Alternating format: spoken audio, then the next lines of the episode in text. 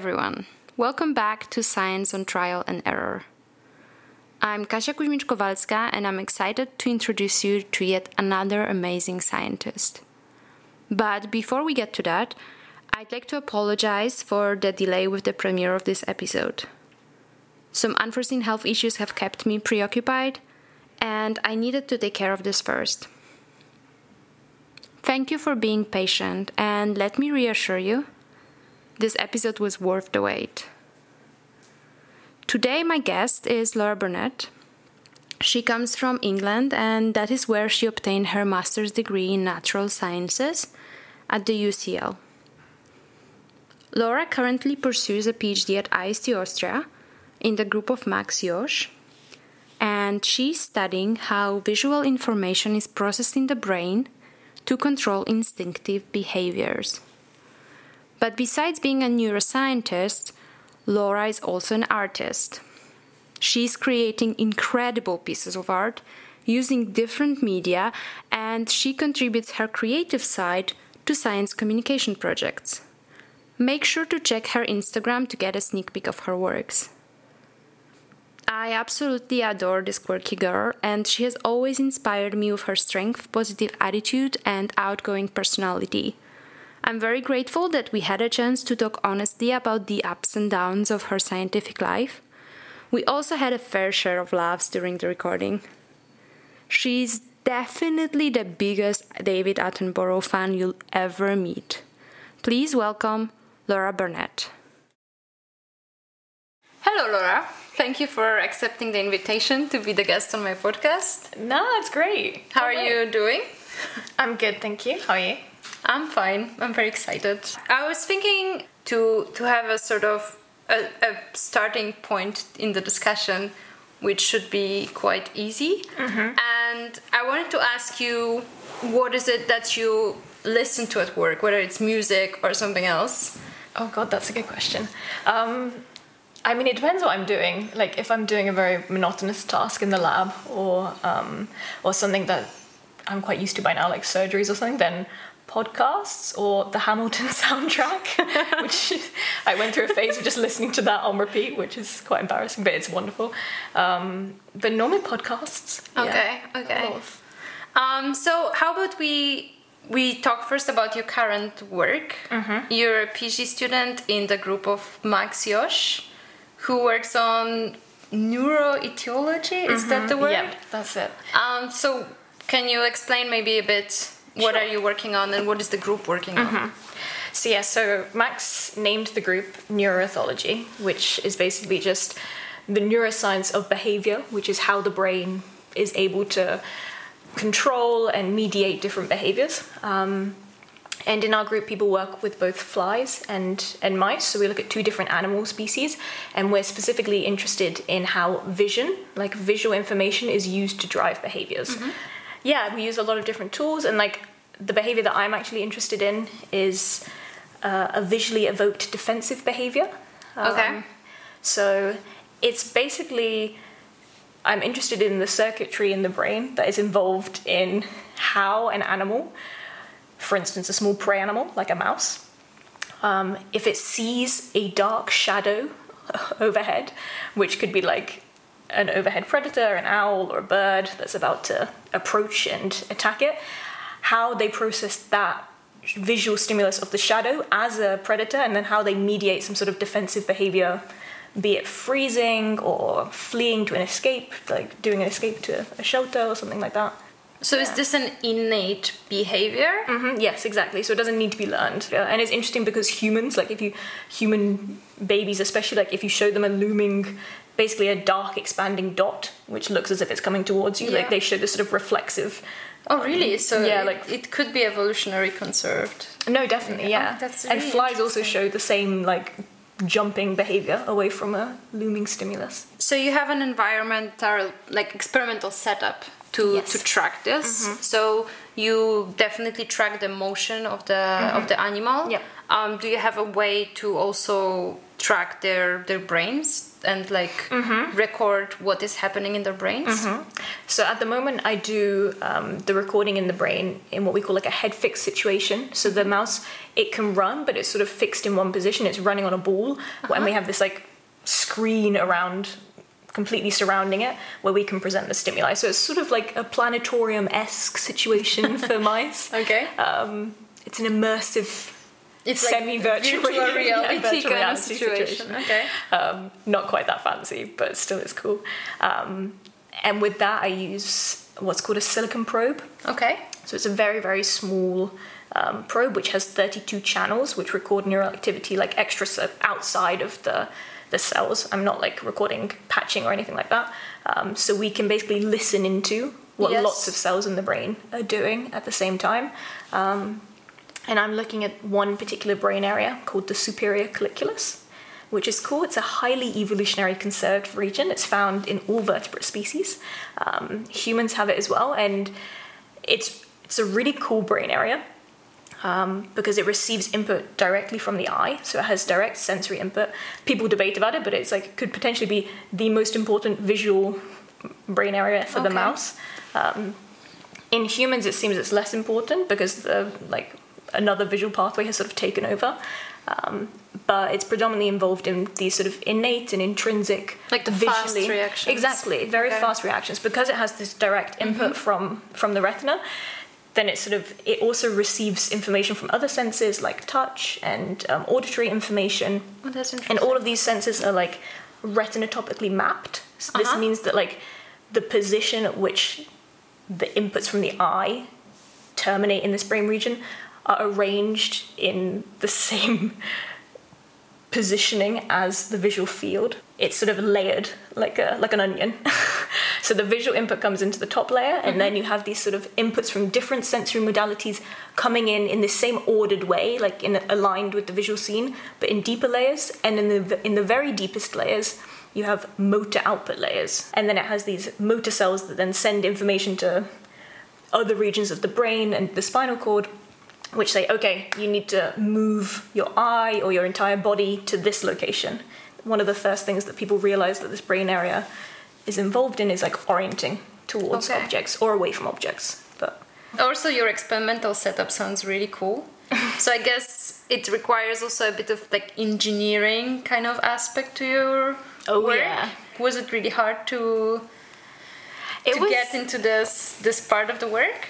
it was definitely new. I definitely hadn't done anything like this before, um, and also because the the questions that I was asking and my ideas changed so much over time that I think I've built like five different experimental setups, like all along the same lines. But you know, I needed it to be slightly bigger in this case, and I needed this to be slightly different. And for instance, I have a projector that projects the the visual stimuli Yes. onto the arena you know, first I had three projectors because I had a, a domed roof and I wanted it to be like a complete, like an actual planetarium. Yes. And then I realized that that wasn't working and then I had to change to a box. And then, um, yeah, my God, that is really trial and error. That was, um, but it was really, really fun. Um, and I'm very happy with the setup I have now. And now I've made it so that it's very uh, modular in a way, which I think is very useful. If you're ever, you know, planning on building a, an experimental like behavioral setup, make it as modular and as adjustable as as possible because You never know. Yeah, you never know, and it's been very fun learning about that. So I think uh, what I also read on your website is that you're uh, using optogenetics in your experiments, right? Yes. So I'm also trying. So it has been shown that if you activate the cells in this deepest layer of the superior colliculus, if you activate these deep motor cells, the animal, so they did this in small, like a mouse or something, will move either its head or its entire body or its eyes to that location in space, Okay. depending on how strongly you activate it. I've been trying to do that in my mice because, in a way, it's if you use a strong enough activation of the cells, it's sort of um, Um, reproducing. yeah reproducing the effect of the looming. Then the animal will think that there is an object see there, and then they're- should behave accordingly, which Okay. is what we see actually, which is quite cool. So you actually see that Yeah. the cells really reproduce the position in space. But it's interesting because you know, um, well, Yosman was just here uh, talking about the grid cells and you know how Mm-hmm. how the brains can encode the spatial position, Mm-hmm. and it's like a cell that corresponds to a position in space. Yeah. And now you're seeing this in a different region, but it's kind of comparable situation in a way, like that the the exact cell corresponds to a well like a area in the in the retina which would correspond to position right Exactly. I think that's the thing. It's not uh, because I think in the hippocampus and what she's talking about is more um, egocentric position in the environment, whereas that's this is more like look objects and their position within the visual scene. within the yeah within the visual picture like the retina exactly, seeing it like retinocentric. this is really but it's really cool, isn't it? Yeah, and like um, it's really interesting from a developmental perspective as well, which is not what we study in the lab, but lots of people have studied this before, like how the visual input in the superior colliculus then helps with the development of the maps underneath in the different senses. So like they've found that like if you disturb the the inputs of the retinal cells to the top layers of the Yeah. superior colliculus, then the layers below receive input from other modalities. They are also sort of messed up and misaligned. so would people that have um, retina derived blindness Mm-hmm. have problems with this region do you know So that's sort of what they what people think. Uh-huh, I mean, it's okay. hard to tell because in humans, like I said, it's people don't think it's as It's a different important Yeah, level. Yeah, okay, because so the way that I try and explain it to people is that so the common. Um, way that people think about how vision is processed in the brain goes from the retina to a region in the thalamus which is in the middle of the brain called Yeah. the lateral geniculate nucleus and then that sends the information onto the visual cortex Yeah. and in humans, this is the predominant visual pathway. And then in the cortex, there's a lot of processing of visual information going on. Um, and this is more like conscious visual Yes. information.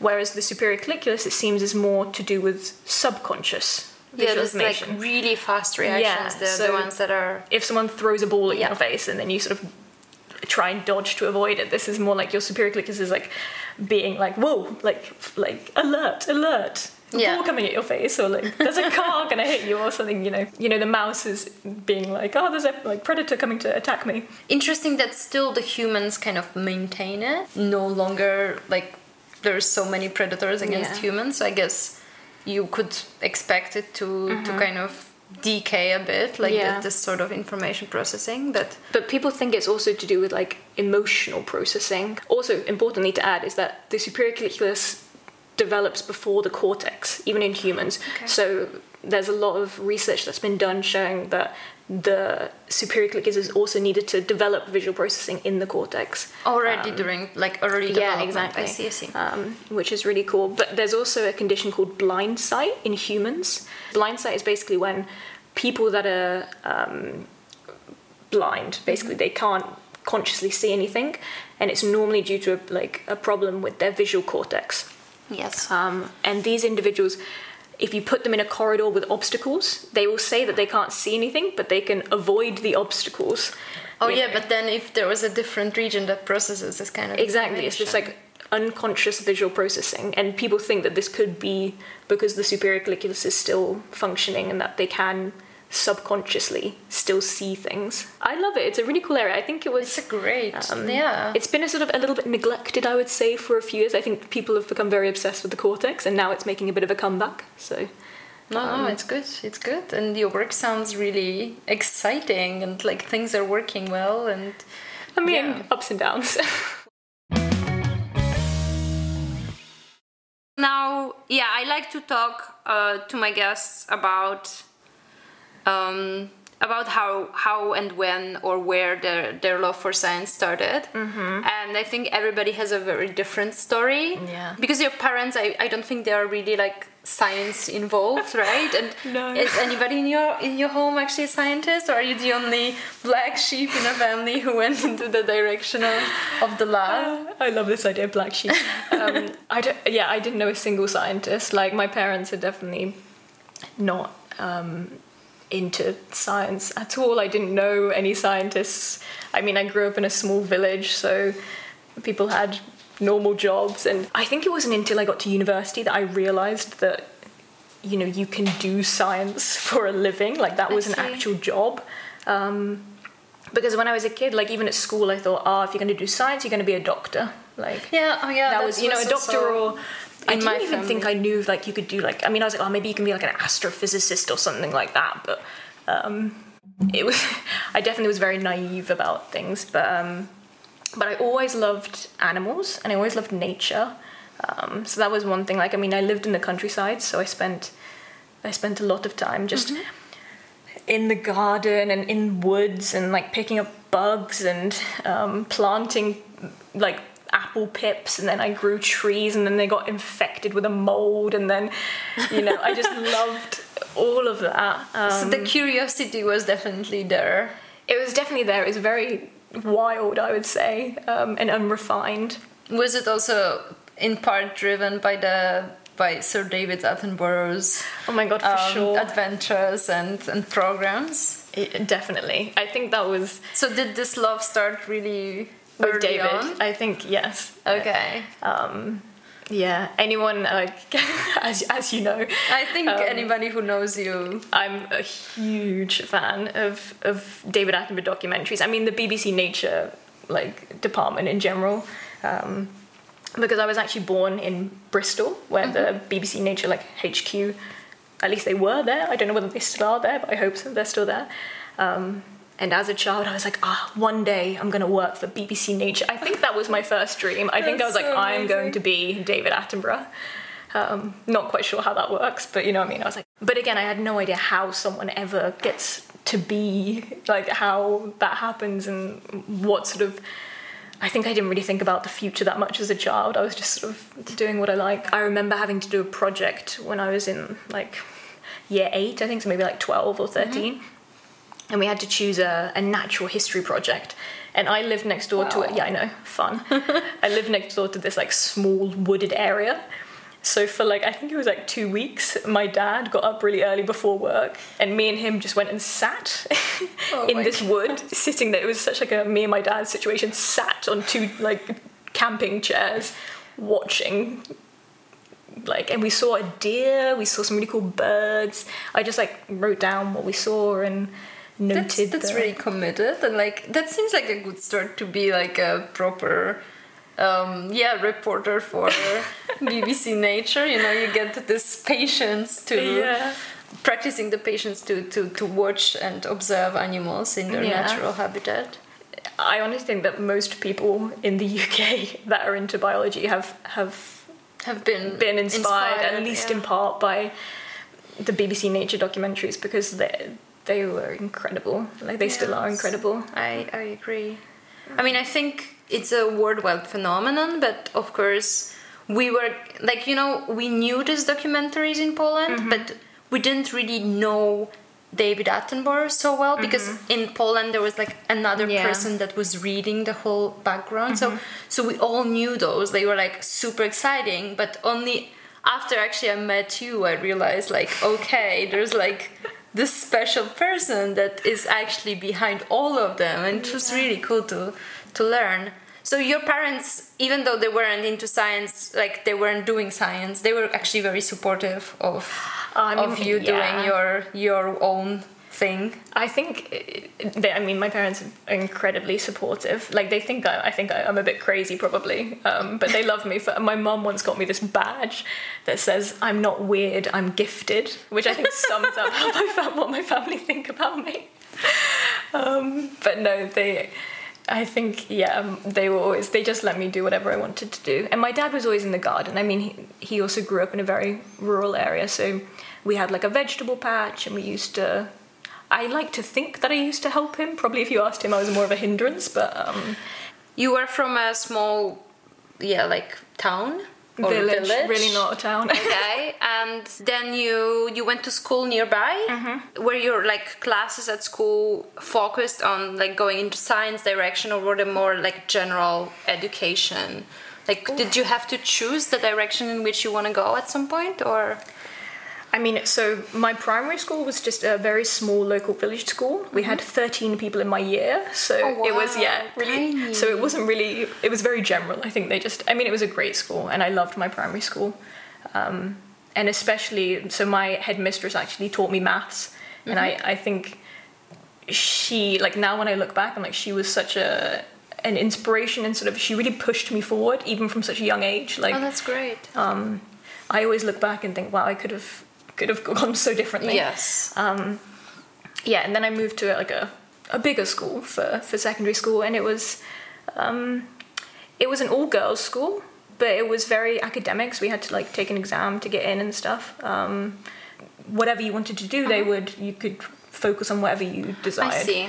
Um, yeah, which was cool. I so mean, were they- you still into maths at that point, or I mean, so for A levels, for AS levels, I took maths, further maths, biology, chemistry, and Spanish. I see. So I tried to keep it broad because I had no idea what I wanted to do. Um, So then you you moved to London for your studies, Yes. right? You were studying at UCL. yep. And what was the actual like Course. Yes, what was the main So I did course? natural sciences because, as you'll discover, like a theme of my life is that I didn't want to narrow it down, so I just kept. Amazing. Um, it was actually my friend's mum who was like, "Oh, Laura, there's a course called Natural Sciences where you can just keep doing all of the sciences," and I was like, "This is ideal." Um, So was it a, a joint like bachelor's and master's program? yeah, this was a joint ba- like MSci Okay. thing, so it was three years of bachelor's and one year of masters. Yes, I um, and basically in the first year you start doing all of the sciences, and then you have to like pick like drop a few for the second year, and then in the third year you like specialize. In the masters you just do like I specialized in neuroscience for my masters. So it wasn't really always neuroscience in, in your head as a as a future path. No, definitely not. Neuroscience happened sort of completely by chance. Okay. Yes. So was it the because you also went to to Melbourne, Yes, right? I was. It was like a research like internship. I know I did my entire third year in Melbourne, Okay, so I applied to the study abroad scheme. Um, because I don't know, I just always had. I mean, now I'm living abroad as well, so I obviously had something in me that um, was always really interested in living abroad. Um, and I think because I did Spanish, like I continued doing the Spanish when I went to university as well. I'm going to go Yeah. somewhere where I can speak Spanish. It's going to be great. I'm going to improve that and do some science, and it'll be great. Um, and then obviously my university were like, the only places you can go are places that speak English. And I was like, excellent, cool. Um, and then I don't. Then I just happened to. I the I looked at what courses were available, and Melbourne seemed to have a really good, um, like, offer a lot of the courses that I was interested in. Off I went for my third year. Had Okay. a wonderful year, and that was actually yeah how I first got into neuroscience. Really, Oh really? So Yeah. the, the project really changed your like started your your love Yeah. for neuroscience. so basically what what happened was um I love Australia and I think I mean, it was amazing, but they were definitely a lot more relaxed with attending lectures, or at least with this one course that I went to, people were very relaxed. Um, developmental neurobiology, I think, was the course. Um, and I think I just took it because I needed an extra credit, and I was like, "Oh yeah, it looks sort of nice. Like, I'll I'll try that one." And then this one lecture, I turned up, and it was just me in the lecture. I mean, it was a small course; there were only like thirty of us. Um, and it was this really nice woman at the front who was really funny, and she was like, "Looks like it's just you and me today." And I was like, "Okay." Um, and um, she was doing interneuron migration in the cortex, and I was like, "Wow, this is really cool." And she was telling me about how when how interneurons migrate in the brain, and how the place in the brain that they come from looks like the Batman symbol. And I was like, "This is amazing." um, and and we got chatting, and she was like, "Oh, well, you should come see my lab if you want." And I was like, "That would be great." So I went, but that was like my first ever experience in In the laboratory. in the laboratory Okay. sort of thing. And then I got in contact with other labs uh, at the University of Melbourne to be like, oh, would you take me for a small bachelor's research project? And this woman called um, Professor Heather Young, like, wrote back to me, and she was amazing. Like, I loved my time in the lab, and they were working on um, the gut nervous system, the enteric, enteric, nervous uh-huh. nervous system. Again, I had no idea how it how the job worked, like what people do in their day to day time, and it was really cool seeing like, oh, so people like they meet, they discuss ideas, they come up with like suggestions for experiments, they do them, they present them. You know, it was I love how random it seems. oh, like you my- know, like everything is so random. there's there's so much like lack on your path to put these right people there to so that you can be actually because you know you have really a huge passion for science but the thing is like it was like so not focused at the beginning, right? You were just like interested in everything, but like you mm-hmm. didn't even know what is out there.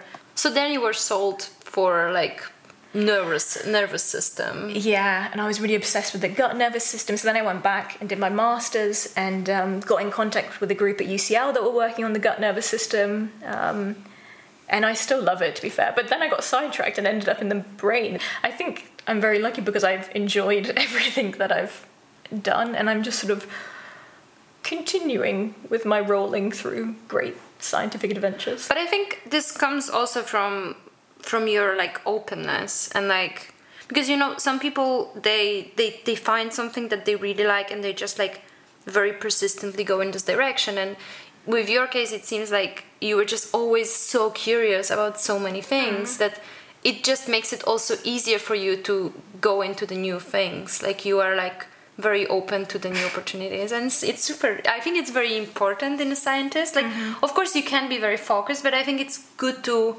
to have yeah your mind open to like a new region or a new oh, method or it's just it gives you it can bring you a lot of joy and a lot of surprises. No, definitely. I mean, I I'm constantly reading. Like, I love reading popular science books outside of my field, just because it's sort of like when I recently read this book, Entangled Life by Merlin Sheldrake, um, on fungi, and then I just.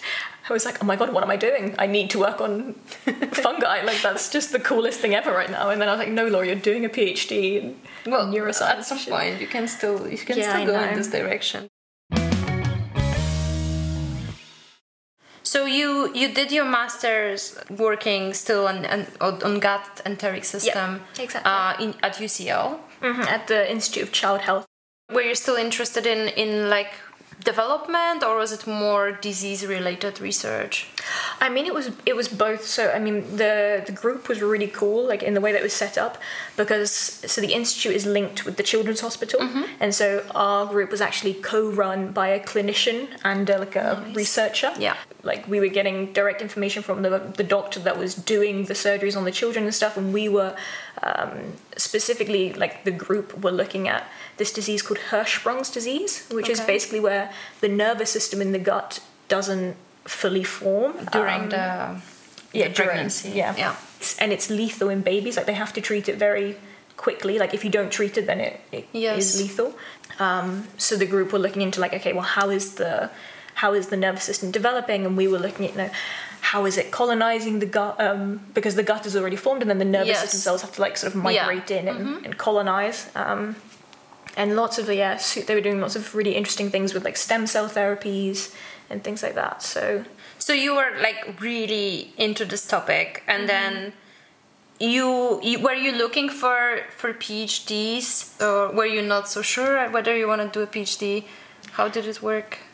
So I think so. I, I it seems a long time ago now. I'm sort of, but um, so I was doing the masters, and I was really, I really loved my group, but I think they were like I sort of got told that you know funding was not secure and stuff, and that maybe they wouldn't be able to offer me a position stuff. So I was like, okay, I will.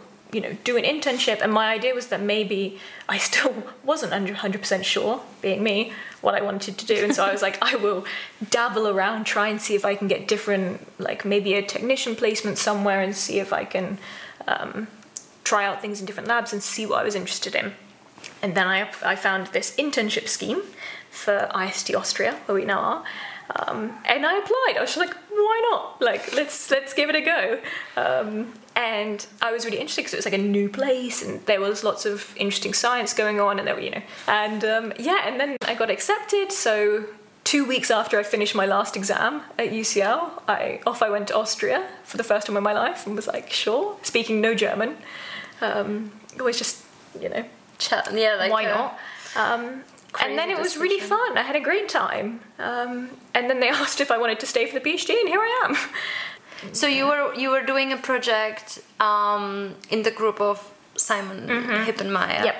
who had yeah who is working on this very um, very Sorry. novel technique yes. uh, called MADM. Mosaic analysis with double markers. Yes. In the cortex. So how how did you like it? How did you like this experience? I mean, I think I was, again, exceedingly lucky because um, so I arrived and I was working with a really great postdoc called Rob, um, and Rob was basically at the end of this project that he was doing and he was wrapping up and he basically just needed some help and I was there very willing and very keen and was like yeah this sounds great and we just we get on, got on really well together and he was a really good supervisor and stuff and it was great it just seemed very dynamic like things were going we were doing stuff i could learn all about this new genetic technique Yeah. so it was nice it was nice that there was a lot of trust and they i learned a lot during that internship so it was a summer internship, right? Yes. And then right after you jumped into a PhD. yes it was three months i believe Uh-huh, it was okay. yeah three months and then yeah and then i finished in That's crazy. September. T- uh, yeah, I started. I think I went home for a week to graduate, and then I came back, and then, yeah, I know. I, I also think, uh, yeah, I have like my dad's voice in my head, just being like, "Don't lose momentum," which, you know, reflecting now, I'm like, you know, sometimes it's okay to lose momentum, but I think so. But um, I, I think, I mean, again, yeah, it, it was not planned really, but somehow turned out to to be really good, I guess, right? yeah, Okay, your your studies at UCL had this period of being very interdisciplinary at the beginning, and Yeah. here again you had a lot of interdisciplinarity in the first year. yes. Um, and also there were rotations. Yeah. Did you actually like the fact that there were rotations? Was it Yes. was it fun for you? Yeah, it was really fun, and I mean, I think that was um, a big part in why I I decided to join because, to be honest, I felt very young when I first arrived. Like, um, because a lot of places in Europe, you know, they have four-year undergrads and then two-year masters, and people. So how old were you when you were starting the PhD? I was twenty-two. Yeah, I think so. yeah, yeah, twenty-two. That's quite young. Yeah, Yeah. that's true. Yeah, and I mean, I had done things in the lab, but you know, I think for a PhD, like I was like, It's okay, a you long need to. term commitment. It's a long term commitment, but also like you know, you need to come up with your project. You need to. And I was just like, my god, I'm not experienced enough for this. You know, imposter syndrome hitting hard, and Oh, I was yes. like. And so at least I was very like, okay, well, I have the rotation system. If I don't find anything, or if it's not what I want, I can, you know, I can leave and look for something else. Um, and then I found something that I like. So I, That's great. No, Yeah. no, I think it's good. Um, did you stay though within the neuroscience? I think so. Yes. I went to um, the Sixt group. Oh, I yes, so you did cell migration and different. stuff. But that's sort of similar to how the, gut nervous system, yeah. develops. Yeah, exactly. But that's Um, good. You've explored a bit outside. No, it was really nice. And also, I'd never end, worked yeah. with cell culture before. But also, you never worked with behavior, and now suddenly That's here true. you were doing like starting a project in behavior. Yeah. So how how did it work? You decided to join because your rotation project was interesting, but then, as you said, you had to develop your own Yeah. idea.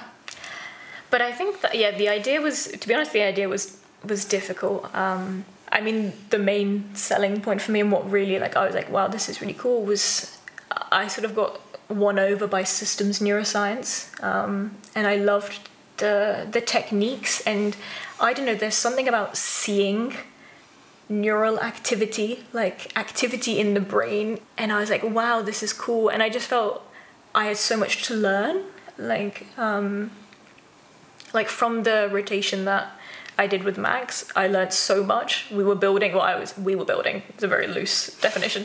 Max was building, and I was sort of supervising and handing him screwdrivers and stuff. Um, the two photon microscope for the lab. Yeah. It was, yeah, again, something that I just loved it because I felt like it was an incredibly multidisciplinary part of neuroscience. You know, you have you're sort of engineering things and building things. There's still the genetics, like there's the animal behavior, there's the viruses that you need to use. There's so much involved.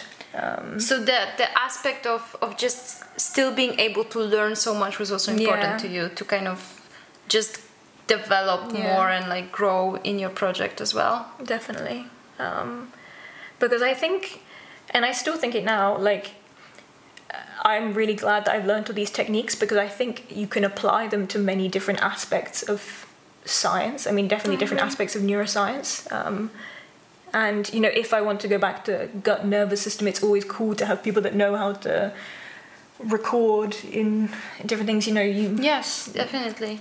and I think I feel a lot more confident now trying new things. So exactly with this kind of project, a lot of things may not work. a lot um, of things didn't work. So so was it was it hard for you to to deal with this this the things not working or were you actually like you were expecting it so you were treating it lightly? I definitely, I mean, I felt like an outsider when I started because I obviously hadn't worked in it before. Yes. So I was expecting to fail. Yet again, I think most people that sign up to do a PhD are sort of born perfectionists and have got to that position sort of swimming their way through school and university and getting things right all the time and you're like mm-hmm. yay everything's great. You know i just need to read this and learn this and then Yeah. everything will be fine. And then you get to phd and like you can read and you can learn as much as you want. Like there's It's always going to happen. failure so much failure. And i think at the beginning my yeah it was hard. It was really hard um, you know i think at the beginning you sort of you, you buff it off with your enthusiasm and you're like it's fine i'll just try the next like again. But after like months and months and when you're not sure why you're doing something and then it's like you know because i changed my question like two years in. I was trying something for ages and then I, I just came to this point where i was like this isn't going to work. Like mainly because at the beginning I didn't know enough about the technique and its limitations. And then yeah, to after- make an informed like yeah, decision. exactly. I sort of I basically I thought it could do more than it could. Yes, Um, I see. And then I was like, okay, I'm not going to be able to do this. Like maybe I don't know if I had 10 years an infinite amount of time and you know I could do something but with the tools that were currently available and my time limitation I was like it's not it's not worth it so then I decided to follow a new avenue and now it's I think I mean it, it's a lot more fruitful shall I say I mean, sure, it sounds like the project is going really well, but it takes a, a lot of courage and also a lot of determination to change the project. So, how do you think you managed to, to keep your motivation up? How did you deal when you were at this point? No, I would just say that I, I, I didn't deal very well, I think, is is what I was I mean, I was very sad. Yeah, it was very, very tough. And I think as well, you know, moving abroad is a great thing, but it's a very lonely thing as well, you know, and it's um I don't know, I think I'm a very independent person as well which I think again a lot of PhD people are. But you know, I mean, I think I'm sort of stubborn and proud a lot of the times, and y- you need to let that go if you're doing a PhD. I think because you need to, Yeah. um, you need to accept yeah, just certain. I think so. I wasn't Weaknesses. exactly except the weaknesses, um, but I, I definitely wasn't having a great time. Um, everything was failing, and I, I just felt like a failure. You know, everything is just failure, left, right, and center, and you're just like, ugh. Um, and honestly, the reason I changed the the entire project basically was fluke, a complete fluke again. I'd read a paper. No way. yeah, no, actually, it's yeah, it is the story of my life. Um, but I read a paper talking about how um, that was speculating the role of the superior colliculus in in autism etiology. Mm-hmm. Um, and I found it fascinating. I won't bore you with the ins and outs of the details now, but it, it made a very a lot of like strong points, and I was like, oh, this is very interesting. Like I think it, you know, it could be involved. Um, you know, problems with visual attention and gaze fixation and its role in development and this and that. Um, and it was it really wasn't very looked into like compared to cortical mechanisms and things like that. People looking at the cortex. And I just thought it was really interesting, and I was building up setup number five, I think, for my new project, um, like f- for a part of the old project. And I said to my boss, I was like, "Oh, like, have you seen this paper? Maybe this could be interesting. What if I just try it? Like, while I'm building the new setup, I can just try to get some mice from the group working on autism. Yeah.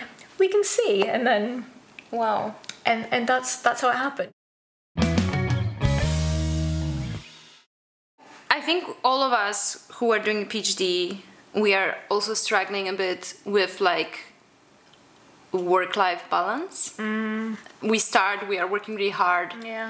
and especially when we reach the the time when the failures begin to appear, and we are, yeah, we are kind of the, our mood goes down.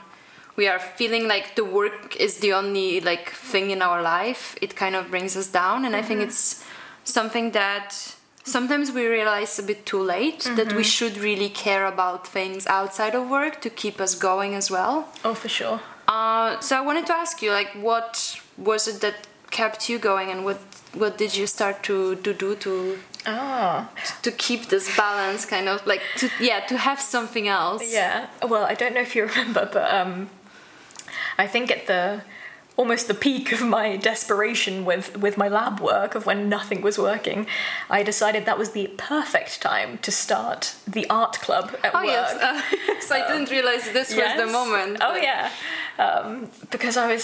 I think I was like, I need to do something else. Um, And you've always been very into art, right? You've always been Yeah. doodling and drawing and I mean, yeah, always, always been a doodler. Um, like for as long as I can remember, I've been drawing stuff. I think I was saying to my friend the other day. I remember when I think I was seven, and a boy in my class bought this like A4 page of Pokemon that I had drew for like two pounds or something, and I was like, oh, that was my first commission, you know, doing these stupid um, little cartoon doodles. But no, art has been is something that I've always loved doing, um, and I find it very therapeutic. I don't know. I have I like doing lots of different different things. Like I like doodling and doing small like cartoons with pens, or I like doing very like swooshy, colorful paintings. more and, abstract. Yeah, um, I love portraits. I love like landscapes. I love still lives. Anything and sort of all mediums. I, I think that's like my splurging buy. Is I always buy myself a new paintbrush or a new crayon set or something, um, which was really fun. But that definitely helped. And I set like, I decided to. Actually, I didn't have the idea for the art club, but I ended up running it through another series of weird events. Um, but I was very thankful because it was really, really fun. Um, and it was really nice to meet lots of people from work that I hadn't met before. Um, and I think, you know, it was really nice coming every other week and seeing people and just chatting about random things and drawing or painting or doing something together. Just not thinking about work so much. Being in a different space, right? No, definitely. I mean, I also I, I always enjoyed sport and things like I mean, I'd always go for walks. Um, I love I love running as well, so that was definitely very useful during stressful times. I just go out and like run anywhere around Vienna. And then just friends. I mean, now it's a bit difficult during pandemic times, but before you know, you just go for a beer.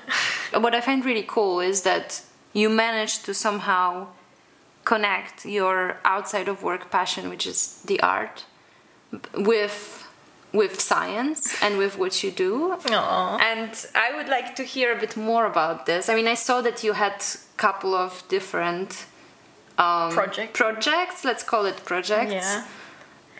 Um, yeah, sure. I mean, I, I don't know because to me, my doodling, I just think of it as like another tool that I have in a way. I it's not even a tool. I don't know, but I think it's that's always how I've taken notes and things. So does like- it help you think? Yes, it definitely helps me think. But so it started like that, and yeah, I never really thought people would be that interested, but they really liked it, and then it sort of continued, and I was just doing fun things for my lab. Like my boss was like, "Oh, we've got a grant for this. Would you mind drawing a little logo?" And I was like, "Oh yeah, sure, why not?" Like. And then yeah, and then a friend from work got in contact about a really cool initiative um, that she was starting called the Vision Wissenschafts um, initiative, and it's it's cool. It's a sort of form of science communication, and they were they're doing like YouTube videos and also on Instagram about different topics. And this first one is all about vaccinations. And yes, she reached out and was like, "Oh, would you would you like to help draw the animations?" And I was like, "Oh, I've never done an animation before." I think it's a really cool way to you know explain to people, especially now in the times when the Yeah. vaccinations are really uh, a topic that is maybe misrepresented in media a bit. It's good to have something that is scientifically based to kind of help people to to understand Yeah, how it works.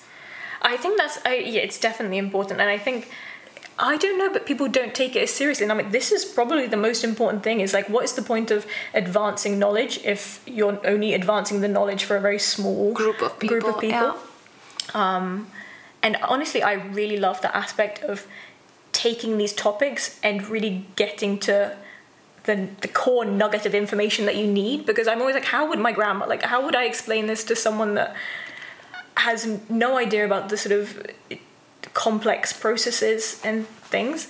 Um, yeah, I think especially coming from the family where, like, my family is also like this. Mm-hmm. No one is really a scientist, and we often get into this discussion, you know, at the table Mm. when they're like, "Oh, you know, we've heard about this. Like, can you explain it?" Mm-hmm. Yeah. it's not easy to tackle this, and I think this is something that is very overlooked. We Mm-hmm. should be able to communicate our work and our interest for science to people that maybe don't have as much knowledge as us and to be able to put it in a simple way i think the visual part of it is actually mm-hmm. very helpful like the drawings and the you know the way to put it so that it's maybe a metaphor that is much more understandable or mm-hmm. you know making it yeah animated so that people can really yeah. maybe it reaches them much easier I like to think so. It's just sort of more engaging as well. I don't. I think time is something that is quite.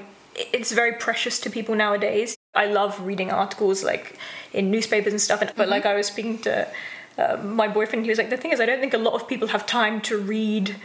You know, long articles, all these like press releases about um, new scientific breakthroughs and stuff but everyone's like on their phone checking their Instagram Yeah. or you know doing stuff like that. it's and they will easier watch to digest as well yeah, and Probably. honestly, I think as long as you get the message across, um, that's yeah that's the important thing. that's the main thing. Did you like this this kind of work because this was new, a bit new? Yeah, it was really cool. So what you have to know is, other than becoming David Attenborough, my second childhood dream was to be a Disney animator.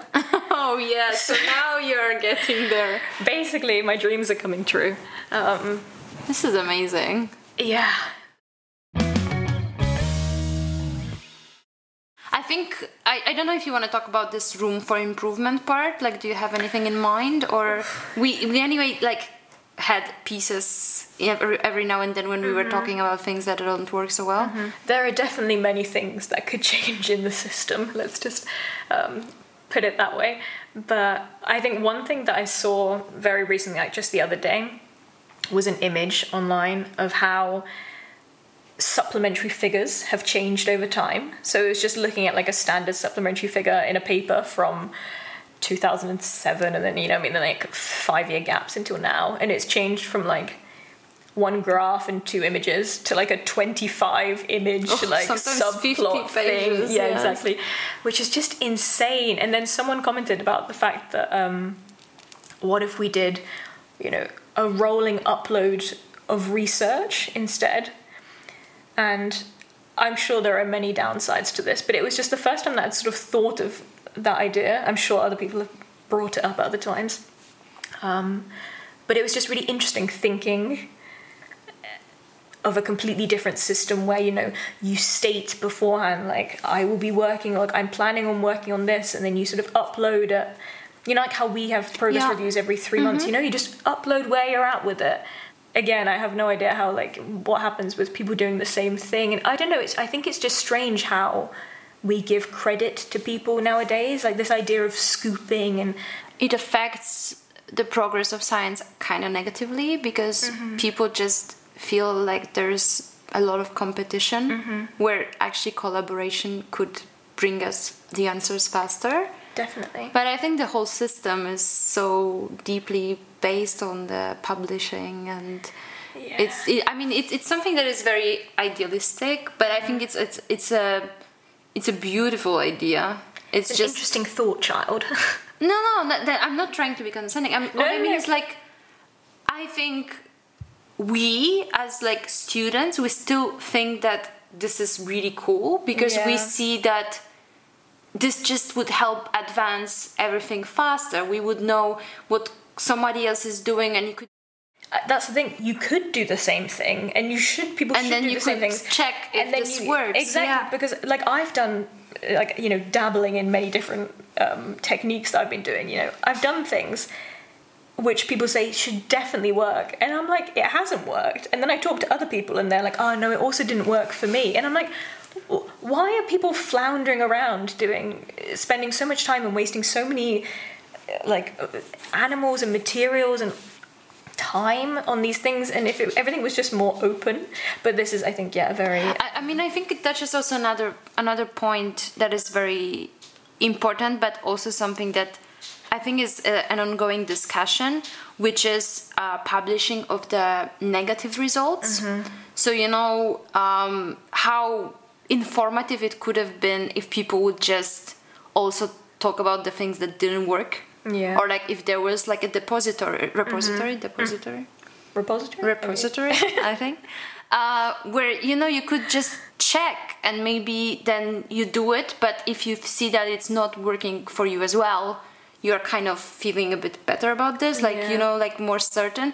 And i think there have been voices about this. I'm not sure if this is really doable but That's Um, the thing. I don't know. It, almost needs like very specific templates that you fill in, like of like exactly what you have done. I just think because the variability Mm-hmm. within, obviously things change so much. Like there are so many variables that the environmental to- variables yeah, and yeah that you need to put in in order to be in order to compare across groups and things. I think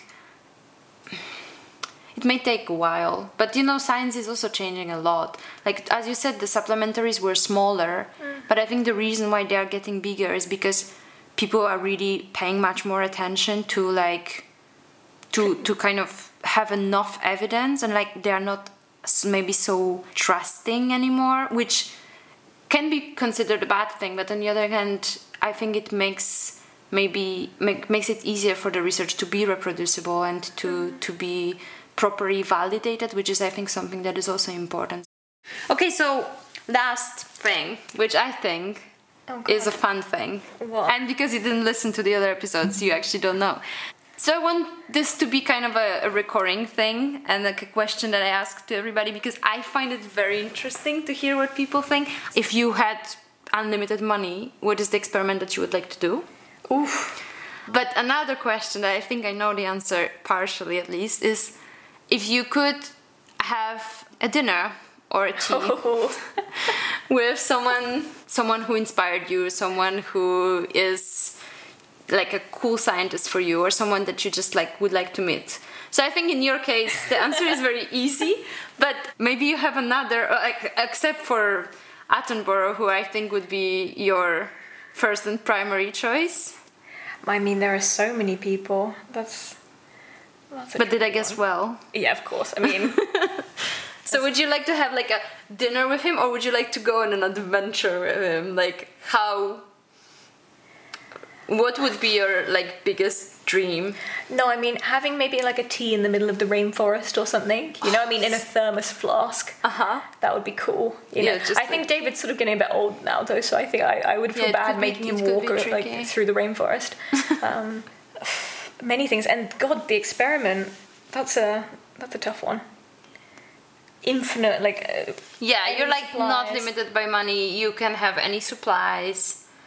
I mean, something that I think would be really cool is just uh, using different model organisms, um, which would require lots of money to try and, you know, understand them. But I think a mouse is, is very cool and obviously displays this behavior of um, avoiding predators. But there are lots of lots of animals in the animal kingdom and like insects and stuff that have a lot more specialized behaviors that I think Uh-huh. if we're trying to understand certain things about the brain, you know, you can sort of you have to look at where the animal is and its niche and Yes. and what it's like what it's uh, specialized for. So do you think that the predators would also have some sort of responses that actually are processed by Great. superior colliculus? So, uh, for instance, in birds, so like Mm-hmm. the, the predators of the mice, their optic tectum is what the superior colliculus is called Yes. in birds. Is huge, like massively more important than in the mouse. Like they have a huge optic tectum, and it's like their main visual center.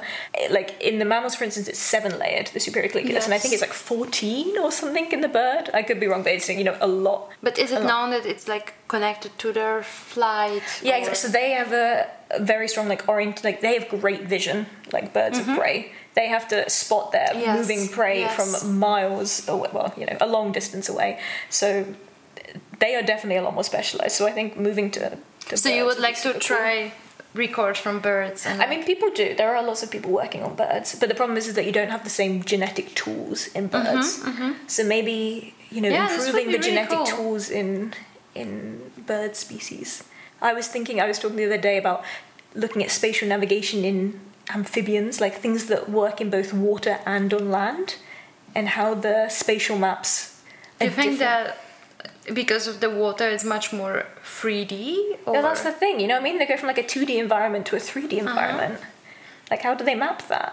But it's you can't really like record in water. That's, Yeah, that's the problem. true, that's the people only do it in zebrafish because they have the they're transparent when they're larvae. Yeah, you can see. Yeah. See, so many problems that need to be addressed.